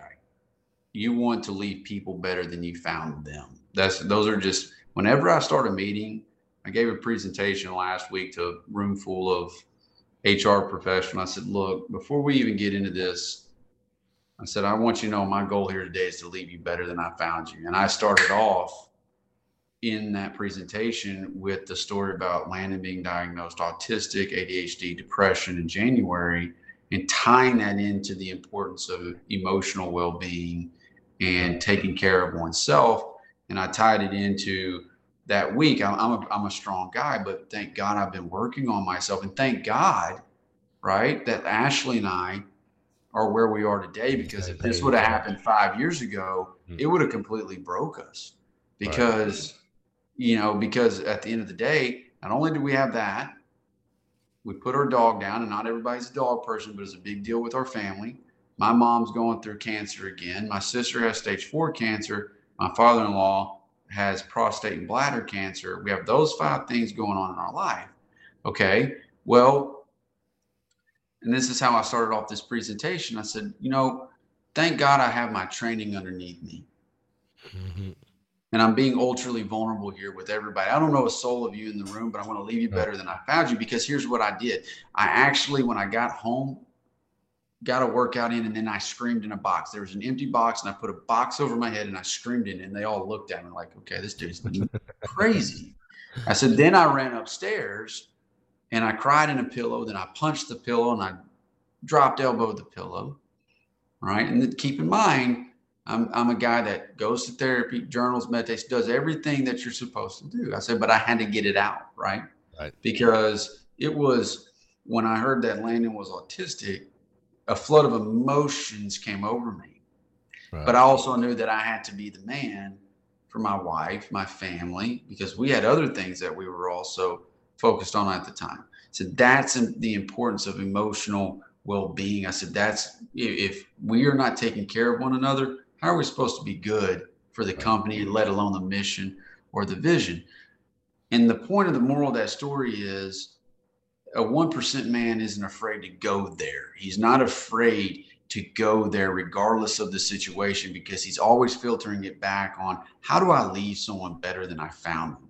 I'm not going to go to a dentist who has jacked up teeth. So why am I going to go seek, you know, seek advice from somebody that is completely not all in?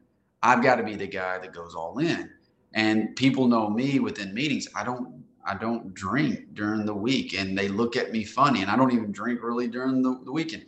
In fact, I'm in bed by 8:30 and I was blessed. I was you better be. Yeah, I'm, I'm, blessed to be on this podcast and it's one of those deals like it, it's just one of those deals it's like, "Hey, I get it but I'm going to honor that commitment and still be up tomorrow. And, and, I don't know, I can go on and on and on, guys, but uh, that's the point I'm saying in business coaching. I think I think business coaching is somewhat outdated, and then I think that guys are struggling and they're looking for like a different way to do things. Like men want to make memories and experiences. Right. They want to be able to live an abundant lifestyle, whatever you want to define that as, right?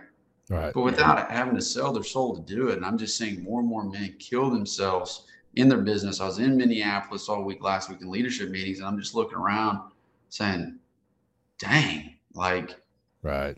You know, a guy that's 45 looks like he's 62. Like right. that's that's not cool. Like that's just I'm not okay with that. Well, that's good. That is good. So with um so you, the the coaching, the School of Man, um, majority of the stuff is is local, but you do have the online stuff. Yes. Um, why don't you tell everybody how they can get a hold of you or hold of the the ministry or and anything else that you want to you know say? I know this. I know this, and we'll ha- we'll actually tag that. We've got a um, a group texting going over for all of our social media over here, and we'll actually tag this here in just a second, but you've got a free ebook as well on the website. Is that correct? That's correct. So like that's a part of that freshman phase, and it, okay. there's there's a lot more in detail. So the battle guide is something I created for myself five years ago, mm-hmm. and we can either use a shotgun approach or a rifle approach. In some, we use we like to use the rifle approach, and that's what the battle guide is. So go to schoolofman.live, not live. It's a play on mm-hmm. words, L-I-V-E, because you live and you don't exist. and get the battle guide and gives and basically I got seven emails and you can book even a call with me if you want to have a one-on-one. There are not very many slots available, but I love connecting one-on-one with guys just to, to get to know you. Do that. I mean, pick up the book, School of schoolofmanbook.com. It's not my story. It's, it's a story of so many men pouring their hearts out in that book, being truly vulnerable, talking about everything from their sexual abuse, of course, to divorce, you know, on down the line. It's like, hey, gives you permission to be a real man at the Right. end of the day, right? Those are the best ways to get started and to get involved. And and and there's a lot of great things coming down the pipe because SOMs are uh, always under construction. We're always growing and evolving. And uh, follow me on social media. I'm active when I want to be active. I'm Right. just I know I, I put out an email the other day to the tribe that says F the algorithm because I'm just one of those guys that I uh, I'm not a big social media cat. I, I do it because I know that's how I can impact others, and I put stuff out there when I'm truly inspired. So anyway, follow me on social: LinkedIn, Instagram, Facebook, and uh, feel free to message me. I always answer them. Well, Oh, brother, one- it- it- oh, go ahead, keep going. Yeah, one last thing. School of Man Foundation. We do have a foundation, 501c3, seeing that 40% of men, you know, deal with depression and 30% of men don't want to talk about it because they feel they just they, they feel like no one wants to listen or they feel embarrassed. That's complete crap. Um, you know, the School of Man Foundation is there to to better a man through making vulnerability be really, really freaking cool, plain and simple. And it ties into our overall mission and ethos in the School of Man of bettering men by helping each man focus on what matters most. So there you have it. It's a mouthful. That is awesome, brother. We killed it, man. A great story, and um, we loved the uh, the the, men, the the ministry or the men that you're reaching out there as well. That uh, you're just trying to get them both spiritually and physically, and uh, we appreciate that. It's uh, it's good to uh, good good good to get to know you. Hey, I was going to ask you a question. Do you know um, Cody Bobe? Have you heard of SoulCon? Okay. No. He, he does he does a lot like what you're doing right now, but it, it's it's uh, Cody Bobe Soulcon is the name of his uh, his ministry, Cool. But it's it's much like it's kind of in the same avenue that you've got going on, and he does uh, a lot of the military training and uh, programs and challenges and stuff like that. So it's a he's got a- Cody Bobe. I'll look him up for sure. Cody Bobe, yeah, he's a good guy. So, well, brother, man, it's I know it's past your bedtime. We appreciate you staying up with us, and uh, we will uh, let you go. And we're gonna, just going to wrap it up here here in just a minute. Uh, we'll be praying for you and your wife and uh, your children, and uh, we just uh, we just hope you continue to reach more and more men for the sake of the, the gospel. Thanks, Cole. God bless. Yeah, thanks. Hey, extreme, extremely grateful guys. I love uh, what you're all about, and there can't, there's not enough of us. Plain and simple. There's not Yeah. enough of us. It's our responsibility to change the world, and I'm extremely grateful. Y'all made me so much better tonight, and uh, I'm gonna go to bed with a full heart. I can tell you that. Ditto. Well, man, you have a great night's sleep and uh, have a great workout in the morning. I'll be thinking about it still asleep. all right, man. Later, brother. Hey, All right, bye. All right. that's awesome, man. Amen. That was Uh, good. I think it's really, really. I mean, I know I already said it, but the process. We we talked about it last week. The process. I got to throw it into action with one of my buddies, um, as we're talking about, you know, his life and all the above, and and how do we, how do we man up? How do we do the things we have to do? How do we lead the ones around us?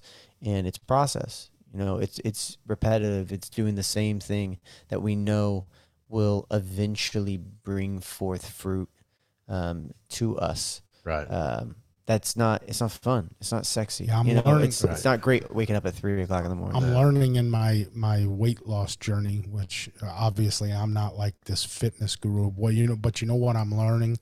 I'm learning to love the work yeah. as opposed to the wh- what what, Dread I, it. what the Right. goal. Right.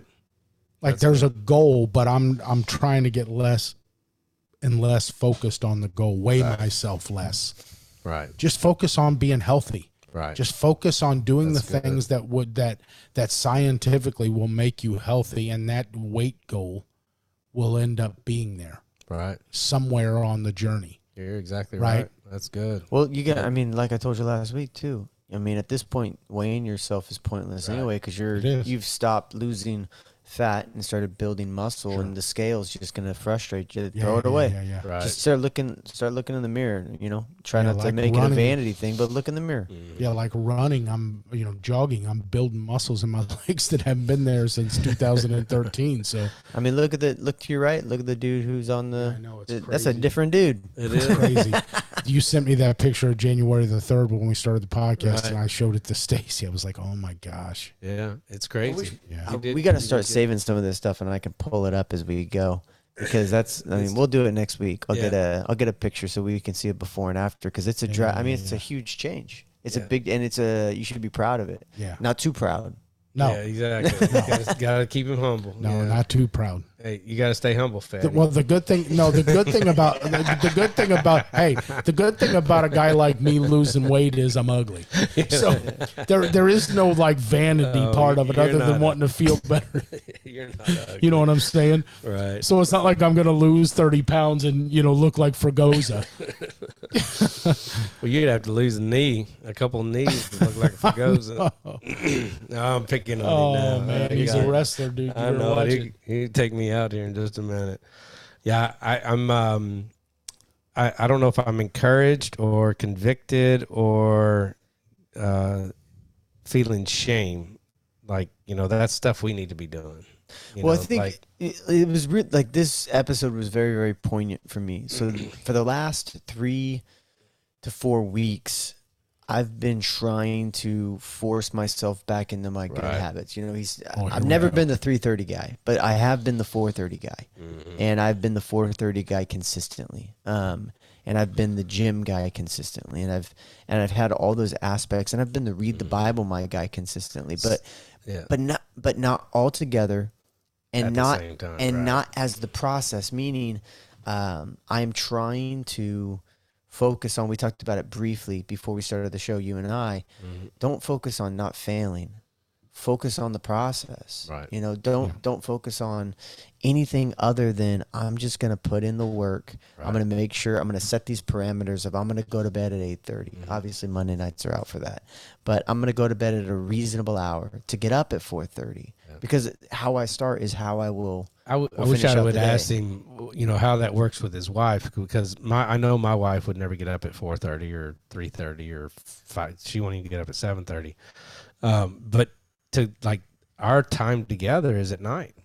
Like from you know once the kids are kind of settling down seven seven thirty eight o'clock. You know that's our time together. We have you know till ten thirty. Um, eleven o'clock most nights. well he's but- pushing he's pushing 3.30 at my when i when i'm pumping it, mine was 9.30 But I'm saying even to go to bed at 8 9 o'clock, golly. Yeah. I mean, Well, you- that's like half my night with my wife. if you can shut it down like let's say the kids are going to bed at 7.30 Right. That's two hours with your wife Yeah, you my know? kids Yeah, see, never I'm, go to bed at I'm good because that's Stacy's bedtime is eight thirty nine o'clock. Oh, is it? Nine o'clock latest. That's I mean, good. every once in a while on the weekend she stays up later. Right. But Stacy's pretty routine. But I love Hey, what- Jody. Yes. I'm still uh, I'm still here just hanging out listening. god yes Yeah, yeah. No- oh, I thought we took you off there. Jesus. Yeah, I guess we just Making should- sure you didn't say you didn't say anything bad about me. No, I'm just, was No, gonna we were say- talking I about was just hanging on. I was just hanging on because my publicist always told me to hang on even after the recording's over. Oh, how Yeah, funny! yeah, yeah. I but thought to I, answer, I just yeah, to answer very- y'all's question though, so first and foremost, the, I always tell people this. Uh, start my video. I always tell people this. Stop thinking. Number one There you go. yeah Yeah. we, we we always overthink, overanalyze. So lose your mind. Learn to lose your Right. mind. And when it comes to my rhythms, they're my rhythms. Like I'm responsible for my results at the end of the day. And I'm always a me versus me guy. Right. Going back to like, you know what? I'm always in, I'm focusing on all the gains I make during the day, not the gaps that I have. Right. Because we have trained ourselves mentally to think, and I'm a geek about this stuff. Since we were kids, you were always taught like you're doing this wrong or stay away from the fire or whatever, right? You've been taught to see the gaps in your life. Whereas Right. if you would just focus really on those small gains, it, they they produce massive results as far as like the wife the intimacy the connectivity etc she goes to bed at the same time i do we have mm-hmm. a rhythm with our kids uh, and we stay up we read we talk we pray etc and then we because i work at home and then i have an office too we have dates during the day Right. you know so that's just a different that's Right. just different for me um, because I also know when I don't sleep is my secret sauce because I'm I'm I'm up at 3:45. I don't bring technology with me into the room. Just don't do it. We don't have TV. Yeah. Yeah, we don't have TVs in, in, in the room or etc. My my phone's in a different room. My stuff's already set out for the next day. My hydration's already in the fridge, and this is something that didn't happen overnight. I mean, goodness gracious, it's a process, like we've been saying Process. Yeah. and and it's not perfect all the time but i also give myself grace and i don't shame myself Mm. and a couple of things i'm just sitting here listening to you guys just from a coaching perspective listen to how you talk to yourselves the i tries is just nothing more than a gateway word to i will quit Yep. you go you go from an i try Nice, to an nah, I he's will. meddling, Ben. He's meddling. This Yeah. son of a. yeah. So with that being said, I'm just sitting here listening. This is the stuff I geek out on because Right. greatness resides inside all of us. You have so Right. much power inside of you. And you're most I mean, be there with your wife until 10, but at the same time, do what works for you. I'm a 5 a.m. club guy just because it's I, I've got to do a cortisol dump right out the gate because that's our fear hormone that raises throughout the day. Right. And then as the day goes on, it's called ego depletion or the law of diminishing intent. I know my low level activities have to be put in the in the the afternoon versus the morning. So those are things that you just start figuring out about yourself. And losing that amount of weight, that's incredible, man. And you're a good looking dude, brother. Like, I mean, you are. Like, yeah. Quit calling yourself you're not. Yeah, I know so, it's so I know it's Really, joke. that's me. I'm trying to keep them on keel. The Holy With the- hey, you guys are not good looking. the Holy Yeah. Spirit, the whole, the whole I didn't mention this the other day, but the Holy Spirit told me one time, Ben, self-deprecation is not humility, Yeah. Right. and God sees that, right? Most of the time, it's just me trying to get a laugh. Right. Mm-hmm. But yeah, I- I'm I'm bad about I'm bad about judging myself, mm-hmm. Not meeting an expectation, you know, and what so Right. what I what I'm trying to do with this with this weight loss journey is really just get into you know, you guys keep talking about the process in business in lean methodologies we talk about process drives behavior mm-hmm. there you go. what you're trying to drive mm-hmm. is behavior with a process. So in the warehousing that I used to be in and trucking that I'm now in, you you you want strict processes and everybody to follow the process because we don't need any bright ideas. Right. Right. Bright ideas gray things up. We now that doesn't mean people don't get ideas and we don't change things, but my point is this is the process today. Follow this process. Everybody changes. does everything the same Right. you know you get to do it with your left hand or your right hand you get to use a blue pen you get to use a black pen but the process doesn't change Right. and so that's what i'm in the process of doing in my life is developing a i have never been routined i have never been disciplined except when i was in the air force in my life ever i do everything differently the next day Right. Just a Right. slow build. Just, Yeah. It's a slow build to that, man. And yeah yeah yeah and it is uh it is something that we've talked about before on the podcast of us trying to be a little less a little more affirming to each other and a little less you know poking and all of the above Yeah. and we've did, we've been better surprisingly this is not as bad as it's been because we do it's a safety net you know Yeah. um, I, I learned that in athletics you need some uh, some negative talk to fire up that inner monster, but that doesn't work um, for all aspects. personal yeah, in a relationship. personal relationship. exactly. Um, so it, it's great. It was great when I was in wrestling. It's called trash talk. Yeah, you trash talk yourself when you want to get Yeah. huge in the gym, but maybe tone it down for uh, your self improvement and your good. life goals. Awesome. Yeah. Well, anyway, guys, I apologize. Dude, I'm, I'm, no, I'm like glad. you- like I'm an glad you were engine. listening. I because I, had that question. Just you know, like because I, like to get up early, um, but I I do not like to go to bed at eight thirty nine o'clock. So um, Well, if th- you if you my- got up early and did something, you would like to go to bed Well, at that's- 8 9 o'clock.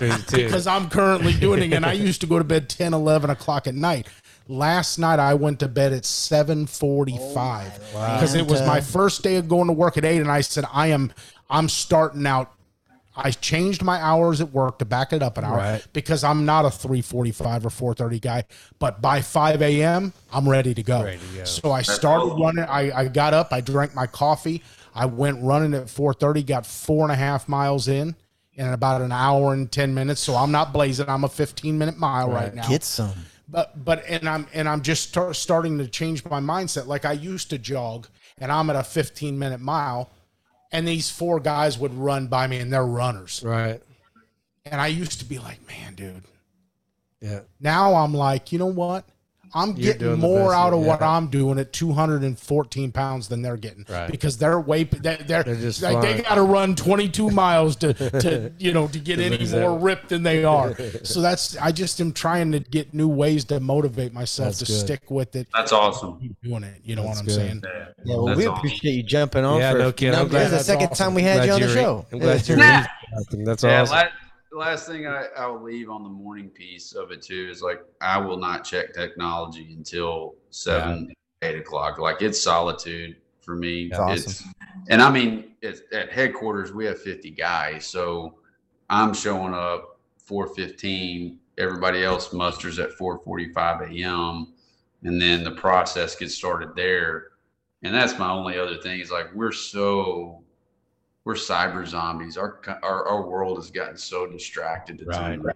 yeah. Really You're exactly And right. Cole, I got off. I got off Facebook. I was never. I was on Instagram and Twitter, but never used it other than to watch Right. what people were saying.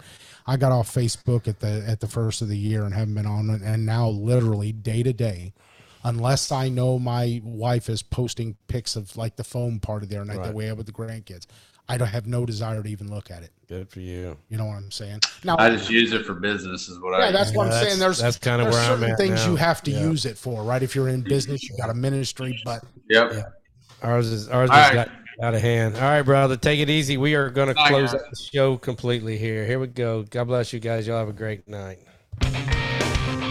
You've been listening to the Man Up God's Way podcast. Visit us on Facebook, Spotify, Apple, iTunes, and our website at manupgodsway.org.